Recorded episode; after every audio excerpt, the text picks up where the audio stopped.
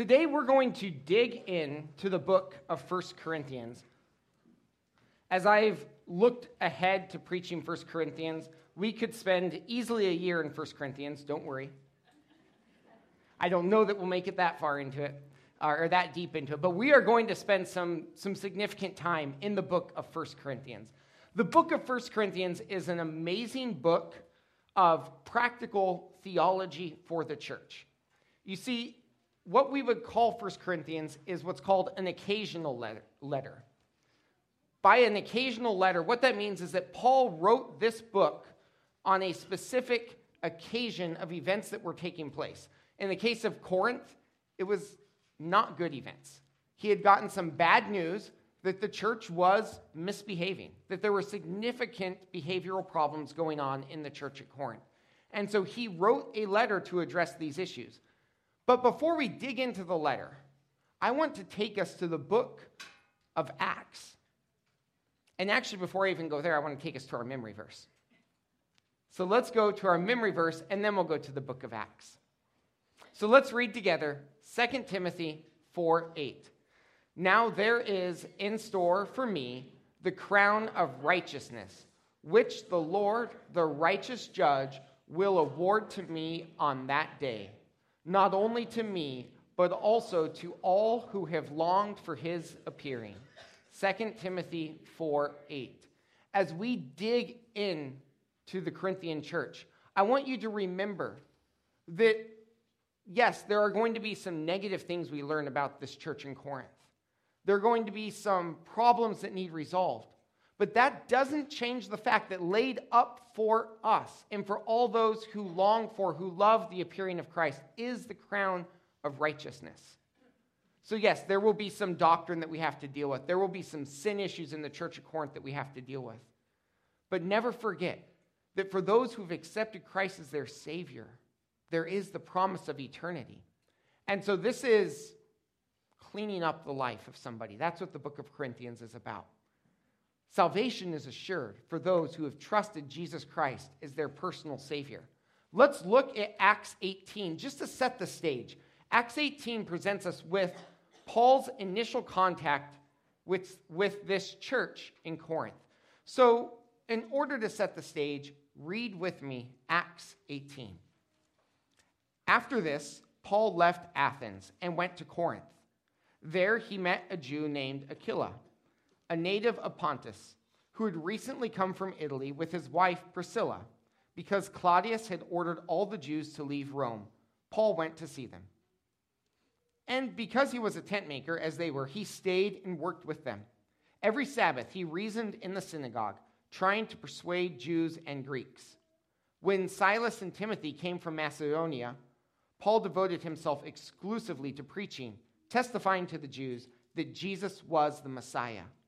But when they opposed Paul and became abusive, he shook out his clothes in protest and said to them, "Your blood be on your own heads. I am innocent of it. From now on, I will go to the Gentiles."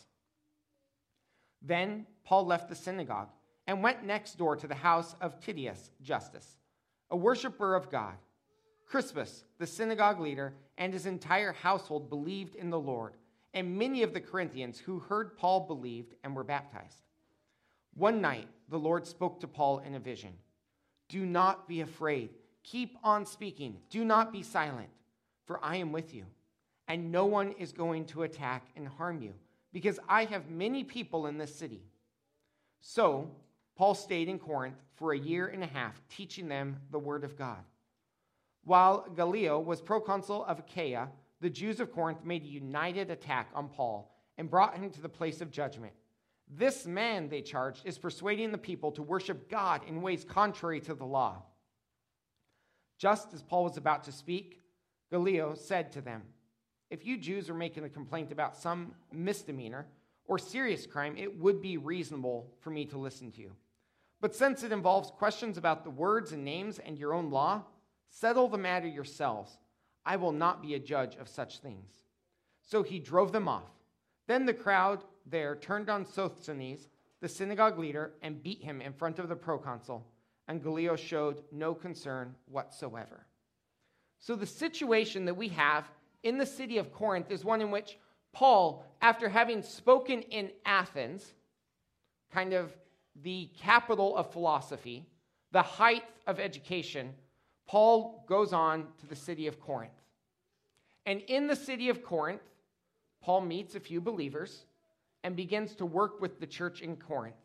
And he stays there not a few months, but rather a few years, working closely with this church. Paul probably wrote First Corinthians a few years later, in A D fifty-five, after having moved on from Corinth to a new city. Three years later, Paul gets word that there are problems in this church that he has invested so much time in. The problem seems to be that the people in this church don't understand what it means to be spiritual people. They don't know what it means to be guided by the Holy Spirit. They've lost that idea, and they've fallen off the wagon. And so Paul writes the book of First Corinthians. So you can turn in your Bibles to First Corinthians. Today, we're going to use just the introduction to get us started. And you might think, what do you mean, a sermon on the introduction? Yeah, a sermon on the introduction. Because there's some really, really good stuff in this introduction. In Paul's introduction, we're going to see that the focus of our calling is Christ. Christ is the focus of our calling. It is a miraculous calling, marked by grace and defined by action. So let's read together First Corinthians chapter one, verses one through nine. Paul, called to be an apostle of Christ Jesus by the will of God, and our brother Sosthenes, to the church of God in Corinth, to those sanctified in Christ Jesus and called to be his holy people, together with all those everywhere who call on the name of our Lord Jesus Christ, their Lord and ours. Grace and peace to you from God our Father and the Lord Jesus Christ. I always thank my God for you because of his grace given you in Christ Jesus. For in him you have been enriched in every way, with all kinds of speech and with all knowledge, God thus confirming our testimony about Christ among you. Therefore, you do not lack any spiritual gift as you eagerly wait for our Lord Jesus Christ to be revealed. He will also keep you firm to the end, so that you will be blameless on the day of our Lord Jesus Christ. God is faithful, who has called you into fellowship with his Son, Jesus Christ, our Lord. What I want you to see, first of all, is that the call of Christ applies to all of us. Christ's call applies to all of us. Really, you say? Yes. Christ's call applies to all of us. Look at how Paul describes the call of Christ. He first talks about it in his own life in verse one.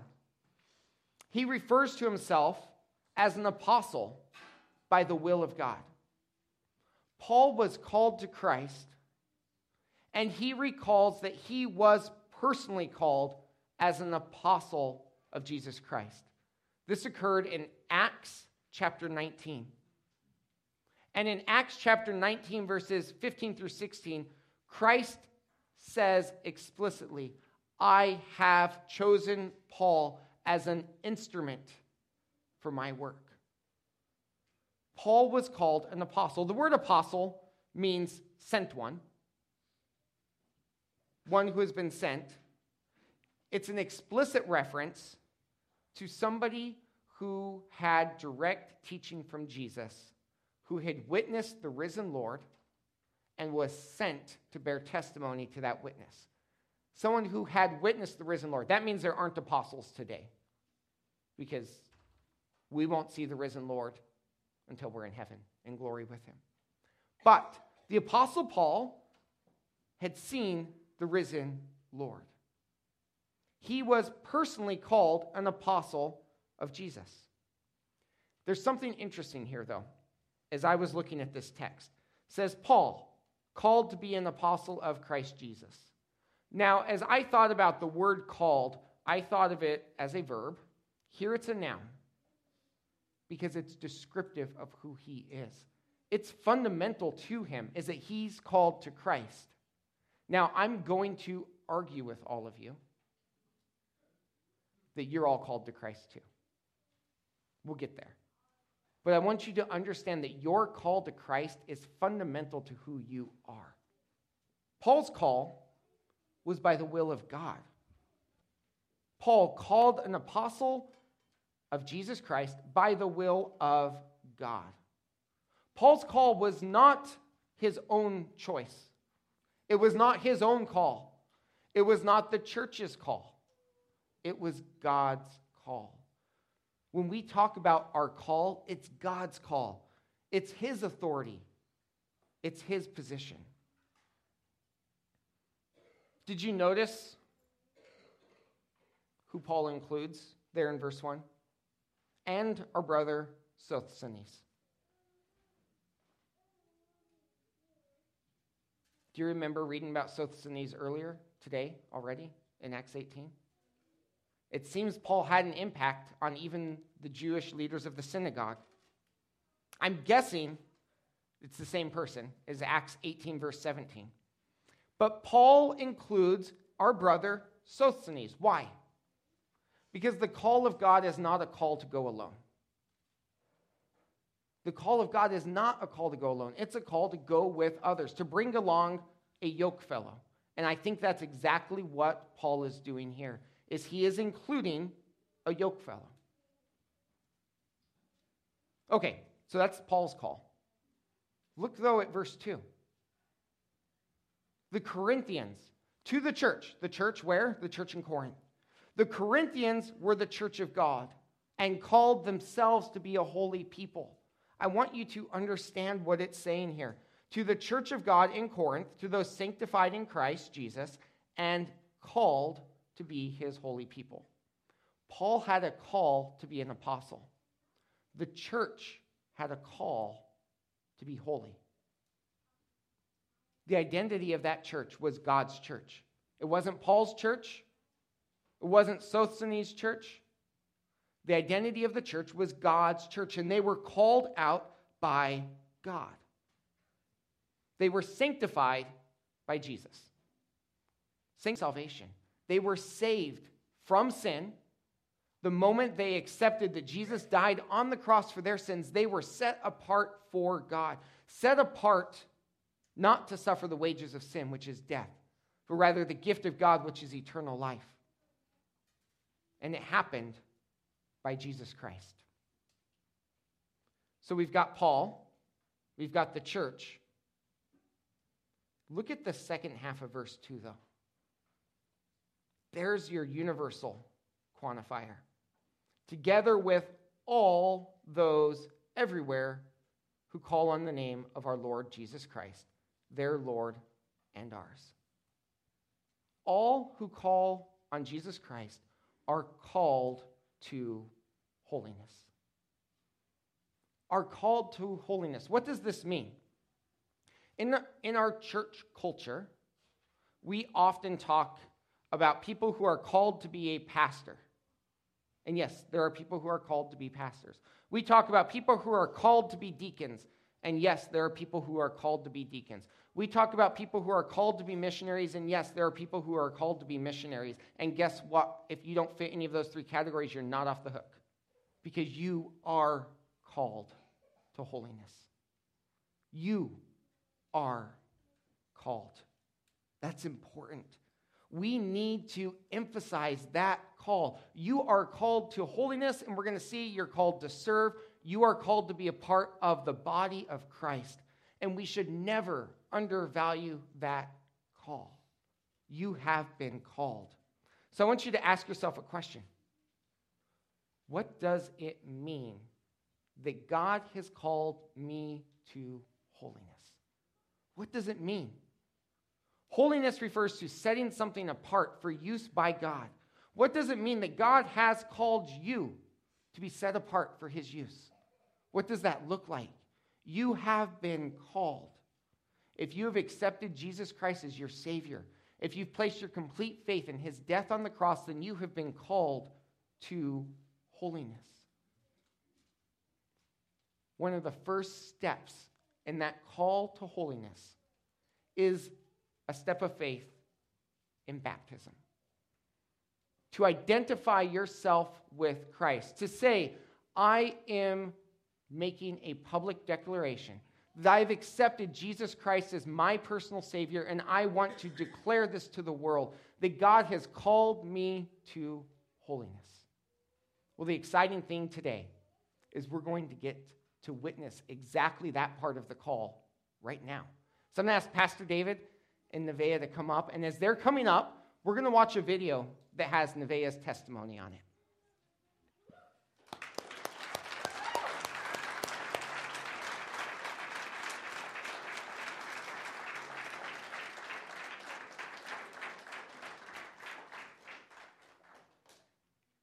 Amen. That is an exciting event, an event we're celebrating. God has called us to holiness. Thank goodness, thank God, that he called and placed that call on my life. I pray that you have responded to that same call that he has placed on your life. We're going to continue in our passage. In verses three through six, what I want you to see is that grace is the mark of those called to Christ.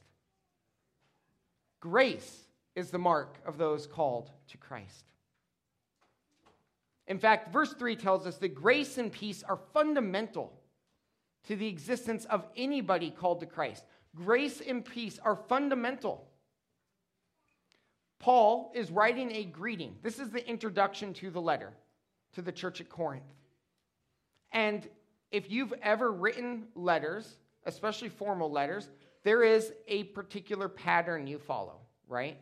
Dear so-and-so, let me introduce, blah, blah, blah, blah, sincerely, and so on, right? There's a pattern that you follow. There was a pattern for how to write letters in Greek. And the traditional Greek pattern was after you introduced yourself, and after you said who you're talking to, so Paul's done both of those, then we get to verse three, and you're supposed to say karein, which means greetings, and Paul does not. Instead of saying karein, Paul says charis. A little different, right? Just a little different. Huge different, though, in Greek. Paul says, not greetings, but grace. Grace and peace to you. Grace. You've been saved by grace. You've been marked by grace, by unmerited favor. Grace in salvation. And then Paul's going to expand not just the grace that saves you, but a grace that enriches your life. You see, the Christian is saved by grace and enriched by grace. Life lived well is a life lived out of grace. God provides grace. In fact, in verses four through five, Paul expands on this idea that grace enriches the life of the Christian. He says, I always thank my God for you because of his grace given you in Christ Jesus. For in him you have been enriched in every way. What is this enrichment that he's going to talk about? He's going to deal with this several times throughout the book. But here he talks about two spiritual gifts. The Greek word for charis, or sorry, the Greek word for grace is charis. The Greek word for spiritual gift is charisma. Okay, he's doing a play on words here. He says, because of his grace given you, and then he goes on at the end there, he says, you've been enriched in every way with all kinds of speech and knowledge. Two spiritual gifts that he will deal with much later in the book. Grace enriches the life of the one called to Christ because grace allows the one called to Christ to utilize spiritual gifts.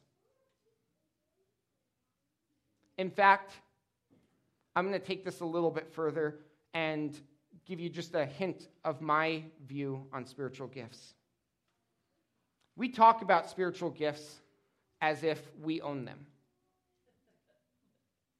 We do. People will come up to you and they'll say, "What's your spiritual gift?" "Oh, mine's administration. My gift is teaching." Okay? You don't own it. I'm sorry. Your spiritual gift doesn't make sense.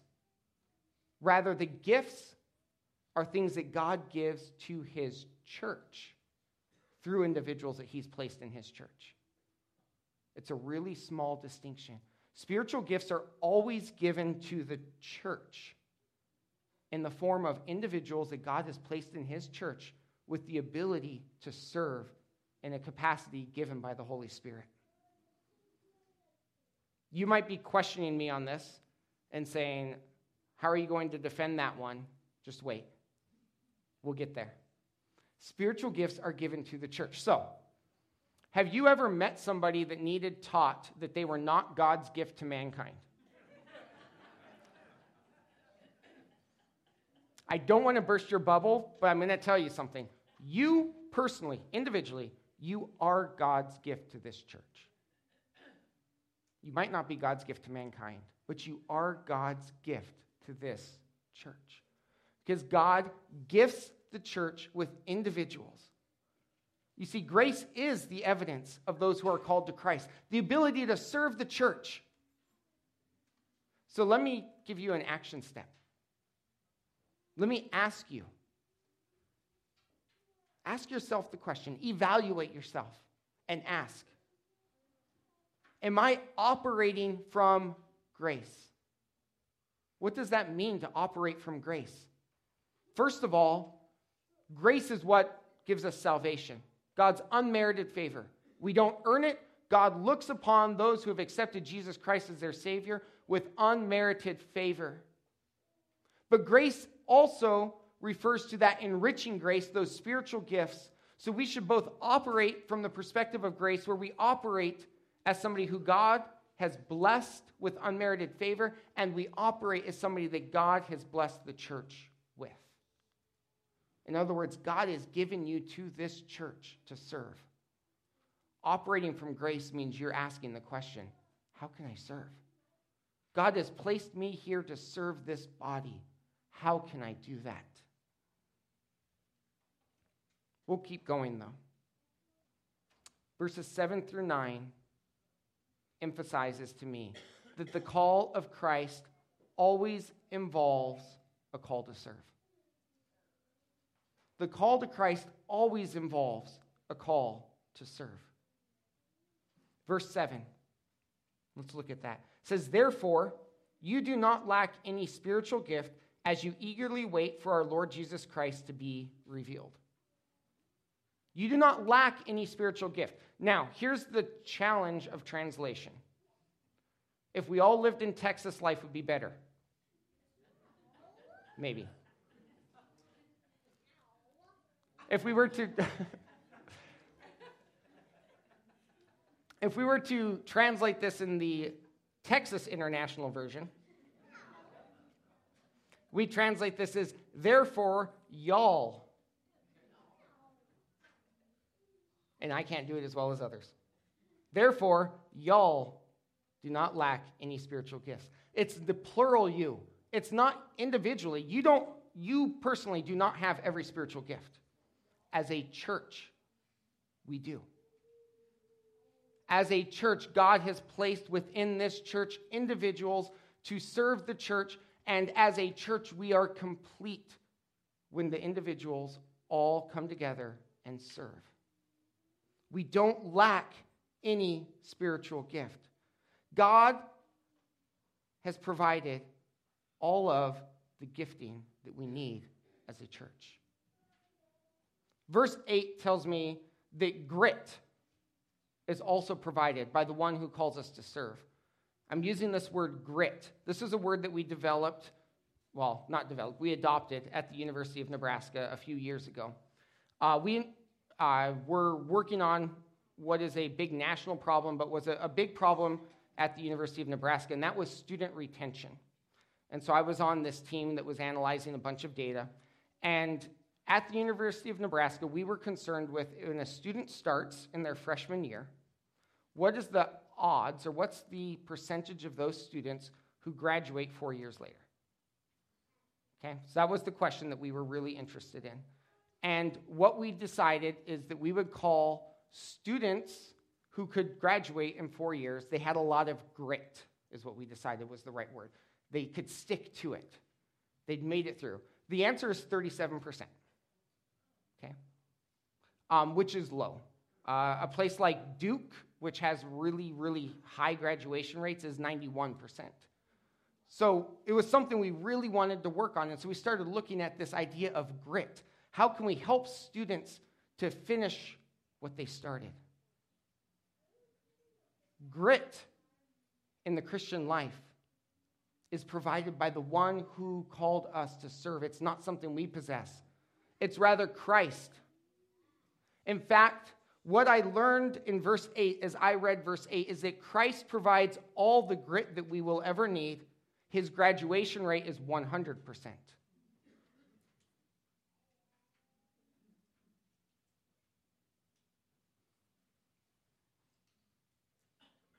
Look at what we have going on here. At the beginning, I argued that you had all individually been called to Christ. Each of you had individually been called to Christ. Then I argued that grace was the mark of those who had been called to Christ. Grace, spiritual gifting, marks those who have been called to Christ. From there, we said that call to Christ is a call to serve. Does it sometimes exhaust you? Yes. Does it bring you to the end of the rope? Sometimes, yes. But what's Christ's graduation rate? one hundred percent. So how does Paul conclude his introduction? By saying that God is faithful.